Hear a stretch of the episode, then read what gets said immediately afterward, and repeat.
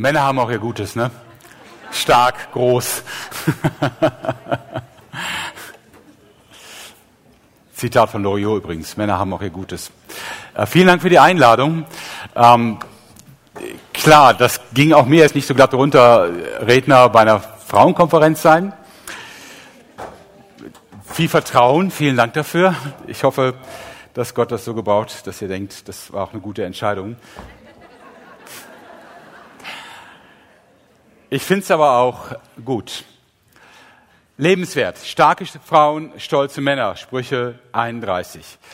Ähm, ich finde es gut, dass ihr den Mut habt, mal einen Mann sprechen zu lassen. Und ähm, ich weiß nicht genau, wie ich mich fühlen soll. Vielleicht so ein bisschen wie, okay, das ist einer von dieser Problemgruppe,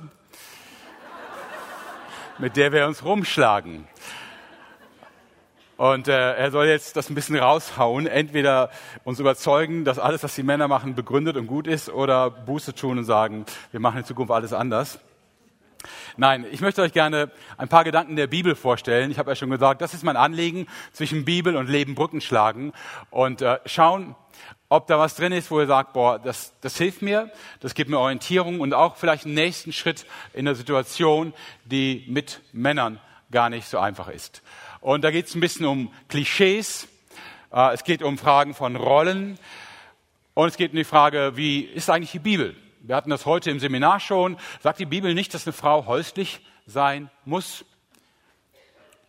Und ist damit nicht eigentlich schon alles gesagt und beantwortet? Ja.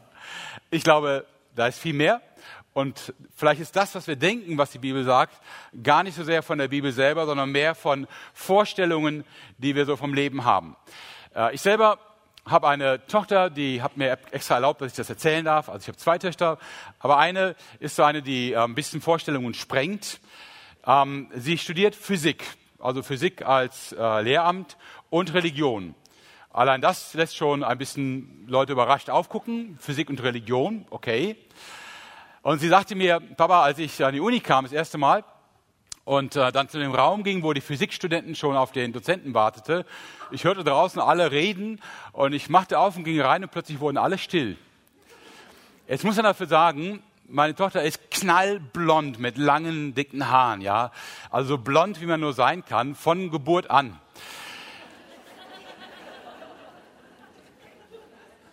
Und sie erfüllt vom Aussehen her das Klischee, okay, also nicht von einer Physikerin.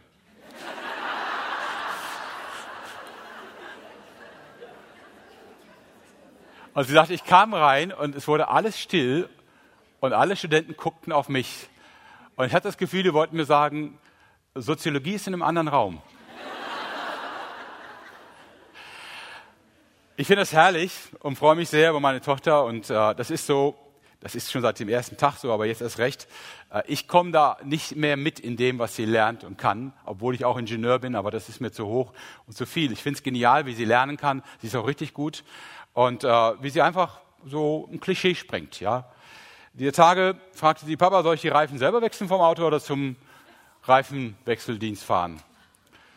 Und ich dachte, ich wäre nett und sagte, ach komm, lass das machen, dann haben wir es auch richtig und so.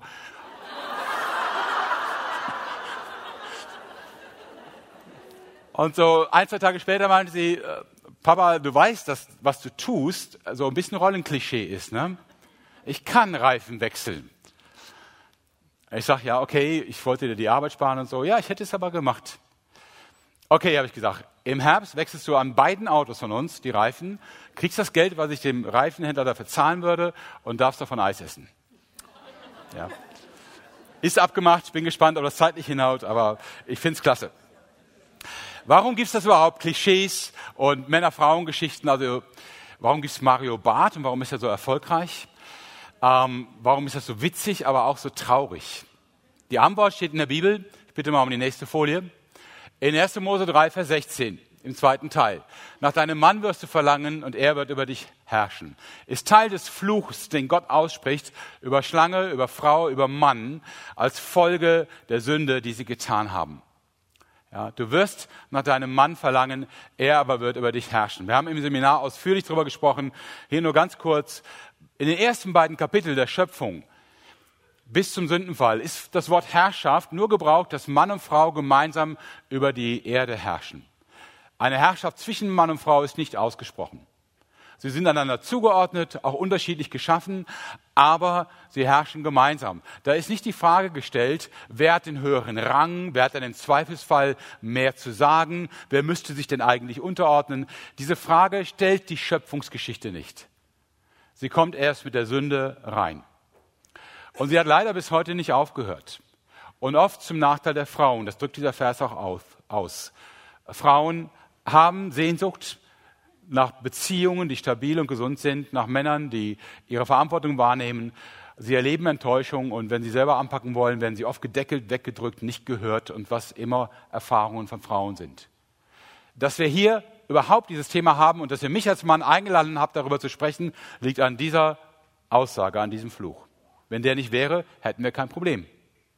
Ja, unsere Gemeinden wären das reinste Paradies.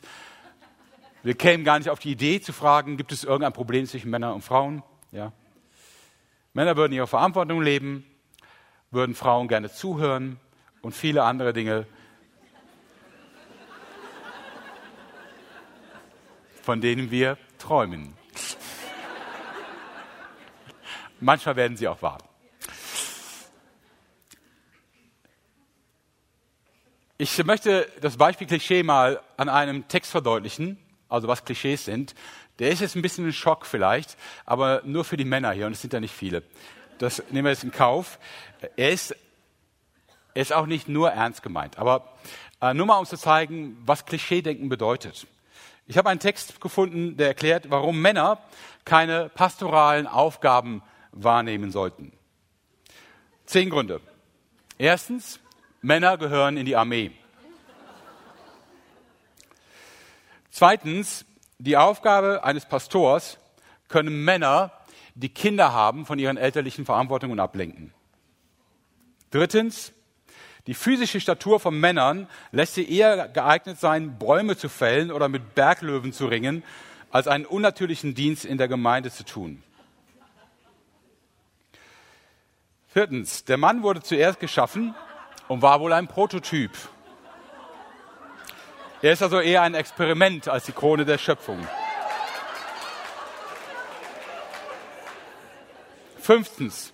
Männer sind zu emotional für Aufgaben in der Leitung einer Gemeinde, was man bei Fußballspielen beobachten kann. Sechstens. Einige Männer sind hübsch und das könnte Frauen bei der Anbetung ablecken.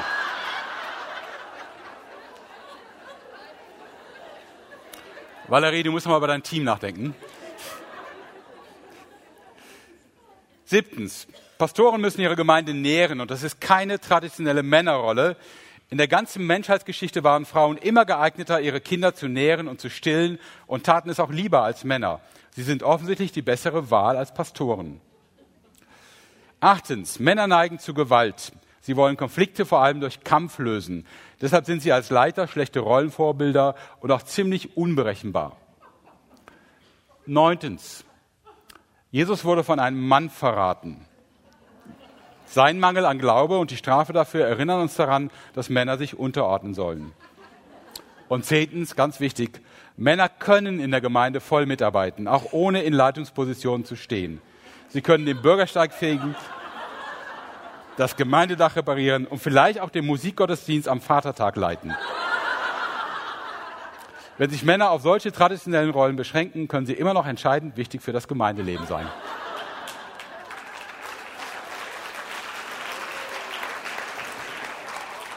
Oh, danke. Klischees. Ich zeige euch in meiner nächsten Folie anhand von Bibelübersetzungen über den Text, um den es heute geht, Sprüche 31. Das sind Überschriften, die habe ich heute Morgen spontan abfotografiert in Bibel, die ich zu Hause habe dass die fähige Frau, the capable wife, unten ergänzt hebräisch der Gehorsam der Mutter. Die tugendsame Hausfrau, Lob der tüchtigen Hausfrau, das Lob des tugendsamen Weibes. Das alles sind Überschriften über Sprüche 31, Vers 10 bis 31. Und wenn ich euch den Text jetzt vorstelle, hoffe ich, dass ihr merkt, dass diese Überschriften tendenziös sind. Vorsichtig gesagt. Denn das, was wir jetzt in Sprüche 31 lesen, ist alles, aber nicht das brave Heimchen am Herd, das vor allen Dingen Kinder, Küche, Küche, Kinder und Kirche. Ay, meine Güte, ich bin Rheinländer, ich kann CH und SCH nicht unterscheiden. Küche, Kinder und Kirche, ja. Das vor allen Dingen diese Dinge vorrangig sieht. Wir fangen an. Sprüche 31, Vers 10 bis 12. Eine tüchtige Frau, wer kann sie finden? Sie ist weitaus wertvoller als Perlen. Ihr Mann vertraut ihr voll und ganz, sie bewahrt und vergrößert seinen Besitz. Alle Tage ihres Lebens erweist sie ihm Gutes und fügt ihm niemals Böses zu. Klingt schon ein bisschen komisch, sie bewahrt und vergrößert seinen Besitz. Fürs Geld ist auch der Mann zuständig. Aber wir werden sehen, das stimmt tatsächlich. Diese Frau, Entschuldigung, jetzt mal einmal, ich bin Theologe, ich muss einmal machen, diese Frau wird im Hebräischen Chayil genannt. Also Chayil. Das kann man tugendhaft übersetzen, aber eigentlich heißt das stark. Ja, das wird ganz viel für Männer gebraucht, die Krieger sind, die im Krieg unterwegs sind, die kämpfen können und ähnliches. Sie ist eine Chayil, eine starke Frau. Und das ganze Kapitel ist ein Kapitel über eine starke Frau. Bedenkt, dass dieser Text älter als 3000 Jahre ist. In einer Zeit, in der Gesellschaften nicht so strukturiert waren wie heute. Ja, wir kennen starke Frauen, klar. Aber damals in der Zeit waren Frauen wirklich sehr fest in ihre Rollen gebunden. Und man könnte nicht erwarten, dass ein Text das Thema behandelt, starke Frauen. Aber dieser Text tut es. Eine starke Frau, wer kann sie finden? Und ihr merkt, es ist eine Empfehlung bei der Partnersuche für den Mann. Ja? Such dir eine starke Frau. Sie ist weitaus wertvoller als Perlen. Sie verdient dein ganzes Vertrauen.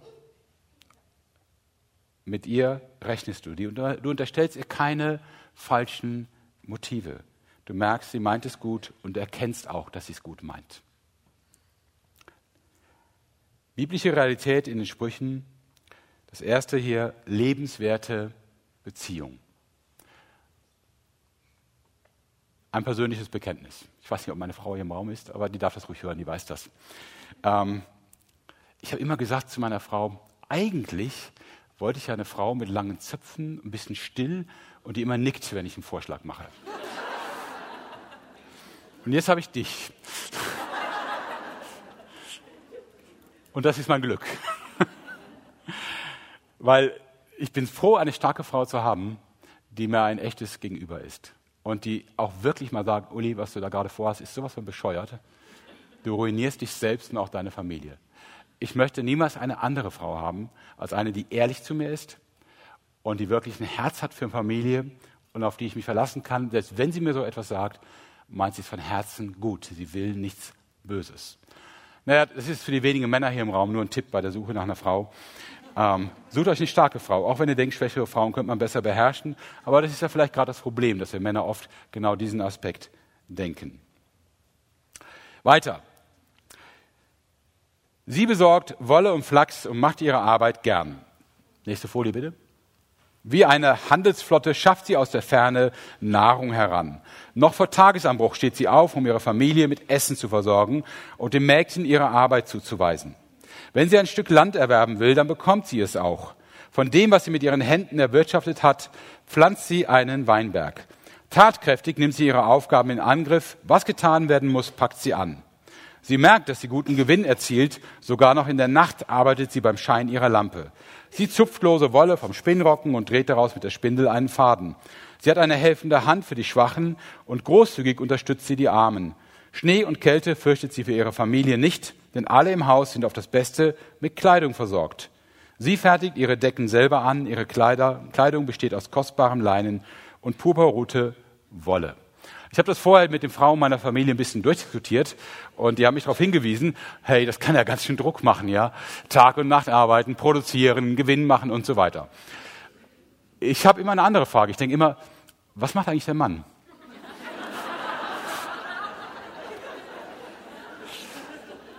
Aber bitte nochmal, der Text ist 3000 Jahre alt.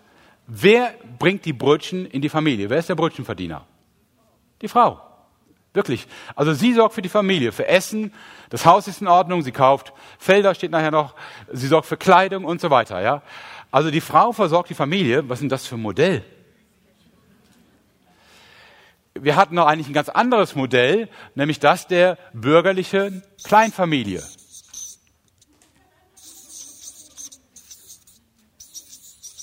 Kann man es lesen? Ich weiß nicht, ob der Stift dick genug ist. Also wenn nicht, da steht es bürgerliche Kleinfamilie. Also, Vater, Mutter, zwei Kinder. Vater geht arbeiten oder drei. Vater geht arbeiten, Frau passt auf Kinder auf, kümmert sich um die Küche, macht alles schön ordentlich. Abends empfängt sie ihn erholt und erfrischt mit einem tollen Abendessen, ja. Und wenn ich das sagen darf, keine Möhren. Unterhält ihn, trinkt mit ihm noch ein Glas Wein, hat zwischendurch die Kinder ins Bett gebracht und dankt dem Mann für seine aufopferungsvolle Arbeit. Äh, Kinder, Küche, Kirche, wie ich eben sagte, ja. Ähm, wieso wird jetzt hier eine Frau vorgestellt, die wie eine, wie eine Unternehmerin arbeitet? Die also wirtschaftet, handelt, produziert, verkauft, Brot besorgt für die Familie, Kleidung besorgt für die Familie. Warum entspricht das nicht diesem Modell? Ganz einfach. Diese Idee von der bürgerlichen Kleinfamilie von Kinder, Küche und Kirche stammt aus dem 19. Jahrhundert und nicht aus der Bibel. Und zwar aus der Zeit in der Industrialisierung, das heißt der Zeit, in der Familien mehr und mehr Landwirtschaft aufgaben und in die Städte zogen, dann kleine Wohnungen bezogen und die Männer arbeiteten in der Schwerindustrie, eine Arbeit, die Frauen definitiv nicht machen konnten, oder in den Bergwerken. Das heißt, die Frauen waren allein zu Hause, sie hatten keine Landwirtschaft mehr, keine Verantwortung mehr für irgendwas, nur noch das Haus, die Küche, die Kinder und mussten irgendwie das Ganze organisieren. Und in dieser Zeit entwickelte sich das Ideal der bürgerlichen Kleinfamilie, dargestellt auf unendlich vielen interessanten Bildern aus dieser Zeit. Holländische Bilder sind da sehr spannende, aber auch deutsche, von Familien aus dem 19. Jahrhundert. Das ist aber keine biblische Vorstellung. Es ist überhaupt keine Vorstellung, weil die meisten Kulturen der Welt konnten in den meisten Zeiten dieser Welt es sich gar nicht leisten, dass eine Frau nicht irgendwo mitarbeitet. Ja? Diese Idee war überhaupt nicht finanzierbar. Das hat sich eben, wie gesagt, erst hier entwickelt und war durch die Industrialisierung auch nicht anders möglich. Die Frau konnte nicht in der Fabrik arbeiten damals. Die Arbeit war anfangs wirklich zu hart, zu schwer. Die Kinder konnten nicht alleine bleiben zu Hause. Es fehlte ja die Großmutter, die Tante, die Schwester, die vorher mit versorgt hatte und geholfen hatte. Der Großfamilienverband, der sich um alles kümmert und Frauen ja auch freisetzte, damit sie ihr Ding machen konnten, der war aufgelöst. Es blieb ihr nur zu Hause bleiben, sich um die Familie kümmern, auf den Mann warten. Und das hat sich irgendwie festgesetzt. Ich weiß nicht, ob es daran liegt, dass einige oder eine ganze Reihe von euch kommen sicherlich aus Freikirchen, ob es daran liegt, dass im 19. Jahrhundert auch die Freikirchen entstanden sind und das irgendwie unreflektiert übernommen haben. Aber das hat sich so festgesetzt, eine anständige christliche Frau ist zu Hause und kümmert sich ums Haus. Ich hoffe, ihr versteht, dass das aber kein Modell ist, das in der Bibel so propagiert wird. Auch wenn tatsächlich in, Timo, in Titusbrief steht, dass Frauen häuslich sein sollen, ich glaube nicht, dass sie damit meinen, sie darf das Haus nicht verlassen und keinen Job tun. Damals war das wahrscheinlich auch äh, im, im Rom oder in den großen Städten wie Ephesus keine wirkliche Option. Aber ich glaube eher, dass das heißt, eine Frau hat den Blick für die Familie. Sie hat die Fähigkeit, sich zu investieren in Familie. Sie sieht, was ein Mann nicht sieht. Sie kann das tun, was ein Mann nicht auf die Reihe bringt. Und sie soll das einbringen und sich darum kümmern. Ja aber nicht, dass damit vorgeschrieben ist, dass zum Beispiel eine Frau nicht arbeiten und Geld verdienen kann. Das, wie gesagt, widerlegt dieser Text hier. Anders gesagt, wir haben vielleicht viel mehr Freiheit, als wir ahnen. Gott liegt Familie sehr am Herzen, aber da sind Mann und Frau gleichermaßen gefordert. Ja, auf ihre Art und Weise. Paulus sagt zum Beispiel im Timotheusbrief zu den Männern, sie sollen sich gefälligst um ihre Familien kümmern. Da geht es natürlich auch um die Finanzen, auch darum, was ist, wenn Not in der Familie entsteht. Aber er sagt den Männern, wer sich nicht um seine Familie kümmert, ist schlimmer als ein Heide. Das heißt, christliche Männer können an ihrem Familienengagement gemessen werden in der Frage, sind es wirklich Christen? Huh. Muss ich vielleicht bei der nächsten Männerkonferenz auch mal sagen, ja? Das heißt, wir leben oft in Klischees, die biblisch so gar nicht nachvollziehbar sind und auch nicht festgelegt sind. Wir schauen uns nochmal den nächsten Text an. Die Ehre ihres Mannes, lobenswerte, lobenswerter Erfolg und lobenswerte Klugheit. Ihr Mann ist in der ganzen Stadt hoch angesehen, wenn er mit den führenden Männern des Landes in der Ratsversammlung sitzt. Sie stellt feine Hemden her und verkauft sie und beliefert den Handelsreisenden mit Gürteln. Sie strahlt Stärke und Würde aus. Freudig und zuversichtlich blickt sie in die Zukunft. Was sie sagt, ist weise und freundlich gibt sie ihre Anweisungen. Sie überblickt alles, was in ihrem Haus geschieht und Faulheit kennt sie nicht. Also immer noch die Powerfrau, stark, ja, das ist eine richtige Powerfrau. Aber interessant ist, was der Mann macht. Der ist nämlich im Tor bei den Ältesten, so heißt es im Originaltext. Jedes Dorf hat ein Tor, ein Stadttor quasi, ein Dorftor. Und dahinter liegt, oder da drin, dazwischen liegt ein großer Platz zwischen den Häusern und Tor. Und wenn es etwas zu regeln gab im Dorf oder in der Stadt, ging man zum Tor und da saßen meistens ein paar Älteste. Und dann konnte man die bitten, zum Beispiel einen Rechtsfall zu klären. Könnt ihr wunderbar nachlesen im Buch Ruth, da haben wir sowas, ja. Da wird die Frage eines Feldes, das vererbt wird mit Boas, wird dann im Tor geklärt. Das ist üblicherweise ein Ehrenamt. Das heißt, die Frau jobbt und der Mann arbeitet ehrenamtlich. Ja, das geht. Und dass ihr lacht, das verstehe ich auch, ich habe auch drüber gelacht, dass ihr lacht zeigt, der Gedanke ist für uns ungewöhnlich, weil wir es immer genau umgekehrt definieren. Aber wir leben natürlich oft in den Klischees, in den Rollenvorstellungen, die wir haben. Und irgendwie meinen wir auch, dass die Bibel das bestätigt. Es geht auch genau umgekehrt. Ja. Der Mann ist im Ehrenamt, er hat eine verantwortungsvolle Position und ist hoch angesehen. Das heißt, die Frau ist eine Powerfrau und alle Männer beneiden diesen Mann. Wow, deine Frau. Nicht schlecht. Ja so als ob er dafür verantwortlich wäre. Er hat einfach Glück gehabt, ja. Aber er hat es zumindest auch nicht versaut oder sie frustriert oder sie gesagt, mach's nicht. Die Ehre des Mannes, lobenswerte Erfolg und Klugheit. Und zum Abschluss dieses Textes, ihre Söhne erheben sich respektvoll vor ihr und preisen sie. Ihr Mann erhebt sich ebenfalls und rühmt sie. Es gibt viele tüchtige Frauen, aber du übertriffst sie alle. Anmut ist Schein und Schönheit vergeht. Lob verdient eine Frau, die Ehrfurcht vor dem Herrn hat. Gibt ihr Anerkennung für das, was sie zustande bringt. Lob sie in der ganzen Stadt für das, was sie leistet. Ja. Ich möchte euch was zeigen. Und zwar Folgendes. Ich plaudere jetzt internas über Männer aus. Ich bitte die Männer, mich nicht zu verraten. Vielleicht wusstet ihr es auch schon längst. Wenn ihr euch fragt, warum wird überhaupt zwischen Männern und Frauen unterschieden in der Bibel? Also wo kommt das her, dass man unterschiedliche Funktionen, Aufgaben sieht? Hätte ich eine Erklärung und die will ich mit, kleinen, mit einer kleinen Grafik verdeutlichen. Und zwar, Männer denken gerne in Sachen Beziehung in Hierarchien. Ja? Eine Hierarchie, wo es Übergeordnete gibt, Untergeordnete und Gleichgeordnete. Das hat auch einen bestimmten Grund, der ist jetzt gar nicht so dumm dabei. Äh, also verachtet die Männer nicht, dass sie so denken, die können nichts dafür, das ist so. Ähm, der Mann ist gepolt, Verantwortung zu übernehmen und sich auch im Zweifelsfalle, wenn zum Beispiel Gefahr droht, vor eine Frau zu stellen, die Schultern breit zu machen und zu sagen, du kommst hier nicht vorbei. Er denkt möglicherweise was ganz anderes. Aber er muss das leugnen. Ja, also wenn ihm einer gegenübersteht mit einem Messer und seine Frau bedroht, stellt er sich dazwischen und sagt, du kommst hier nicht vorbei. Er würde lieber sagen, du, ich habe die Hosen gestrichen voll, ich habe so eine Angst, könntest du das Messer bitte wegtun? Ja? Aber das kann man nicht als Mann. Ja?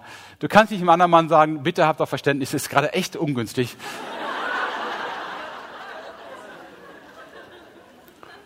Du musst den Dicken markieren. Das heißt, du musst Status zeigen und sagen, ich bin stärker, als du denkst. Ja, deswegen hat unsere Kleidung oft ja auch so einen Effekt, dass unsere Schultern breiter aussehen. Ja. Bei Gesprächen zwischen Männern, die sich nicht kennen, kann man das sehr schön entdecken. Was ist die erste oder zweite Frage, die wir Männer einander stellen? Was machst du? Was ist dein Beruf? Warum stellen wir die? Um das hier zu klären. Ich kann, ja, wenn der andere mir seinen Beruf sagt, kann ich sagen, hat er mehr Bildung als ich oder hat er weniger Bildung? Verdient er mehr oder verdient er weniger? Ja. Ist er schlauer oder ist er dümmer als ich? Und das ist, ob er schlau oder nicht, das ist für Männer wichtig. Wir müssen wissen, wie der andere einzustufen ist. Dann erst können wir über Beziehungen nachdenken. Ich freue mich, dass ihr darüber lacht, weil ihr seid nämlich nicht so. Meistens nicht, ja. Deswegen lieben wir Männer auch Statussymbole. Ja? Wir verstehen auch nicht, dass Frauen das nicht lieben. Wir kommen mit dem neuen Auto und sagen, das hat 180 PS. Die Frau kommt mit dem neuen Auto und sagt, das ist rot.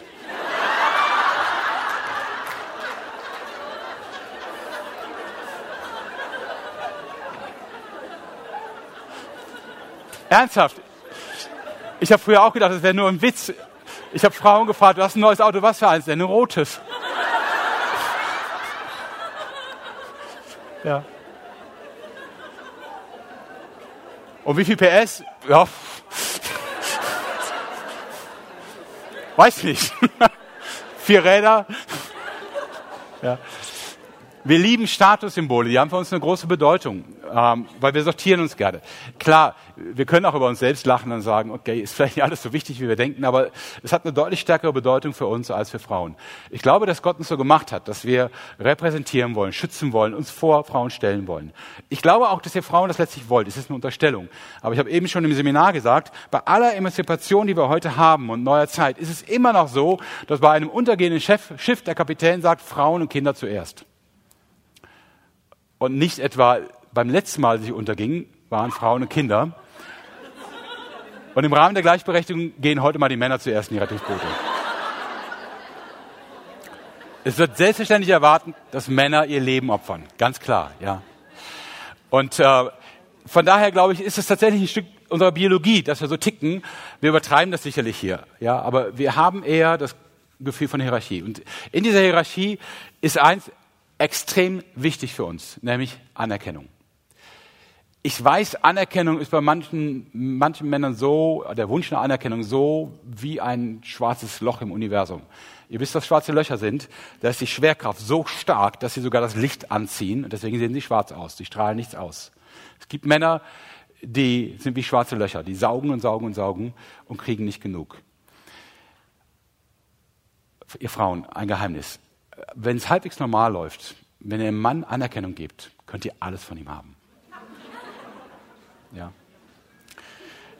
Und das ist nicht nur, dass er schlechter Christ ist oder nicht geistig genug oder äh, auf die falschen Dinge orientiert. Es ist auch ein Stück seiner Biologie. Er kann nicht anders. Er braucht immer wieder mal die Aussage, boah, das, was du tust, ist wichtig.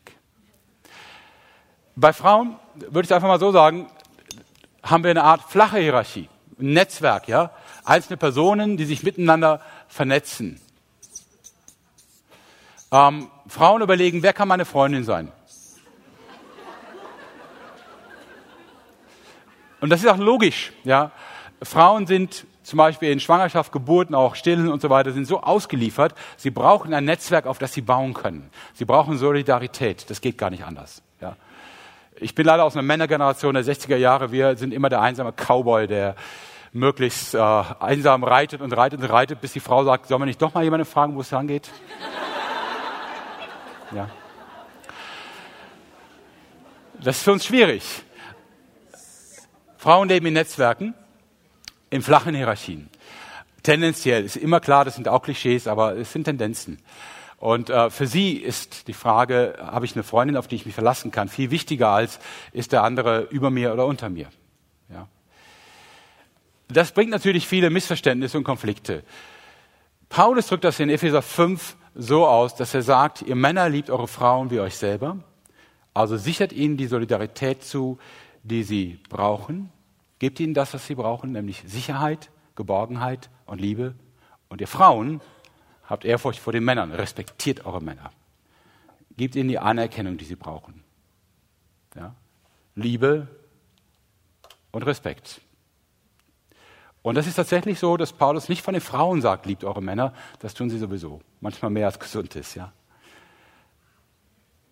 Sondern sie sagt ihnen, respektiert eure Männer, so wie die Gemeinde Christus respektiert. Und ihr Männer liebt eure Frauen, so wie Christus sein Leben für die Gemeinde gibt. Das ist die doppelte Herausforderung darin. Nächste Folie mal bitte. Was wir Männer und Frauen brauchen, bekommen wir nur gemeinsam. Wir sind unterschiedlich, aber wir können das, was wir brauchen, uns nicht alleine erwirtschaften, nicht alleine holen. Wir brauchen es gemeinsam, wir brauchen einander. Und wir brauchen in unterschiedlicher Art und Weise. Wenn es nur darum geht, wer hat den Vorrang, wer bestimmt, wer herrscht, wer regiert von beiden Seiten, dann verlieren wir beide. Ja? Wenn die Männer Angst haben, dass ihre Herrschaft gefährdet ist, weil in der Gemeinde eine Frau was laut gesagt hat, ja, schlimm, das tut mir leid. Und ich entschuldige mich jetzt im Namen meines Geschlechtes, es tut mir wirklich leid, ich meine es ernst. Ja. Das ist bescheuert, ich sage immer, Männer haben manchmal eine Krankheit, Gynophobie, krankhafte Angst vor Frauen. Ja. Da kann man um Heilung bitten und hoffen, dass es sich entspannt. Ja. Aber wenn Frauen denken, sie könnten das per Kampf regeln und per Angriff, werdet ihr auch verlieren. Vielleicht erkämpft ihr euch eine Position, aber ihr verliert die Männer. Ja. Weil wenn sie da an der Stelle nicht euren Rückhalt spüren, werden sie sich verabschieden. Das gilt für Ehebeziehungen genauso wie für Gemeinde. Ich weiß, es gibt genug Grund, Männer zu verachten, immer wieder mal. Ich habe oft gehört von Frauen, ich würde mich meinem Mann ja gerne unterordnen, wenn er denn auch verantwortlich leben würde. Mhm, genau, wir haben keine andere Wahl, als selber anzufangen mit dem, was wir als richtig erkennen. Wir haben keine andere Wahl. Und das heißt, Männer brauchen diese Achtung, selbst wenn sie versagt haben. Sie müssen diesen Rückhalt haben. Du kannst einen Mann zerstören, wenn du ihm das nimmst. Und Männer machen ganz verrückte Sachen, bis hin zu Selbstmord, nur aufgrund des Verlustes von Ehre und Anerkennung. Unterordnung ist kein Mittel zur Unterdrückung von Frauen, keine Rückweisung in Rollenbilder des 19. Jahrhunderts, sondern grundsätzliche Haltung von Christen in Ehe und Gemeinde. Epheser 5,21 sagt, ordnet euch einander unter. Tut es aus Ehrfurcht vor Christus. Unterordnung ist auch nicht Frauensache, sondern Männer- und Frauensache. Beide müssen sich unterordnen. Und wenn wir nicht diese Haltung annehmen in den Gemeinden, kriegen wir diese Spannung auf Dauer nicht gelöst die lässt sich nicht über die, eine intelligente Exegese lösen, Auslegung lösen. Klar, es ist schön zu wissen, was die Texte sagen und was möglich ist. Das muss auch sein. Ich bin von Herzen Ausleger der Bibel. Aber am Ende entscheidet nicht eine intellektuelle Entscheidung, sondern eine Herzenshaltung. Und die heißt, wir ordnen uns einander unter. Und das gilt für beide. Tut mir leid, dass jetzt die Männer hier in der Unterzahl sind. Denen sage ich es bestimmt an anderer Stelle. Aber es gilt für beide. Beide müssen in dieser Haltung kommen. Ich will das Wohl für den anderen. Und Männer und Frauen gewinnen lebenswertes Leben, wo sie sich ihren spezifischen Herausforderungen stellen. Epheser 5, Vers 33. Jeder soll seine Frau so lieben, wie er sich selbst liebt. Und die Frau soll ihren Mann mit Ehrerbietung begegnen. Es gäbe jetzt noch viel mehr zu sagen. Entschuldigt, die Zeit ist wirklich knapp. Ähm, ich habe schon gesagt, Esther drängt mich ein bisschen, endlich ein Buch darüber zu schreiben. Das ist auch schon fast geschrieben. Und das sollte eigentlich fertig sein. Aber ich habe schon im Seminar gesagt, ich habe es nicht geschafft. Immerhin hat sie mich auch gefragt, ob ich ein rosa Hemd anziehe. Das habe ich geschafft. ja. Aber das Buch nicht. Ähm, es gibt aber viele andere gute, hilfreiche Bücher. Am Ende aber ist es eine Frage zwischen dir und Gott. Ist eine Frage nach deinem Herzen. Und da möchte ich dir drei Fragen mitgeben zum Abschluss. Hand aufs Herz. Das Stichwort Männer triggert bei dir Bitterkeit, Wut, Verzweiflung, Resignation oder sogar Verachtung? Oder alternativ Freude an Ergänzung, Hoffnung, Dank und Respekt? Wenn du negative Gefühle hast, du musst dich dafür nicht schämen. Ich weiß, dass Männer Frauen viel antun. Ganz offen, das ist klar. Ja. Und dass dieser Fluch von Genesis 3,16 wirklich ein Fluch ist und kein Segen. Nach deinem Mann wird dein Verlangen sein, er aber wird über dich herrschen. Die negativen Gefühle von dir sind wahrscheinlich nicht grundlos, aber sie sind auch nicht alternativlos. Sie müssen nicht bleiben. Gottes Geist lebt in dir, er will dein Herz heilen. Sprich mit ihm, er erwartet dich schon. Lass es nicht dabei. Lasst nicht Bitterkeit reinkommen. Selbst wenn du denkst, dein Mann merkt das nicht. Er merkt das genau. Ich sage immer zu meiner Frau, auch Männer haben Gefühle. Sie glaubt das zwar nicht, aber wir spüren Dinge sehr, sehr wohl. Lass dein Herz heilen. Für dich selbst, für deine Beziehungen und auch für deine Gemeinde. Lass Gott daran. Zwei andere Fragen. Welche Klischees verhindern den Einsatz deiner Gaben? Man kann sich auch manchmal gut verstecken hinter diesem Kinderküche, Kirche oder was immer man denkt.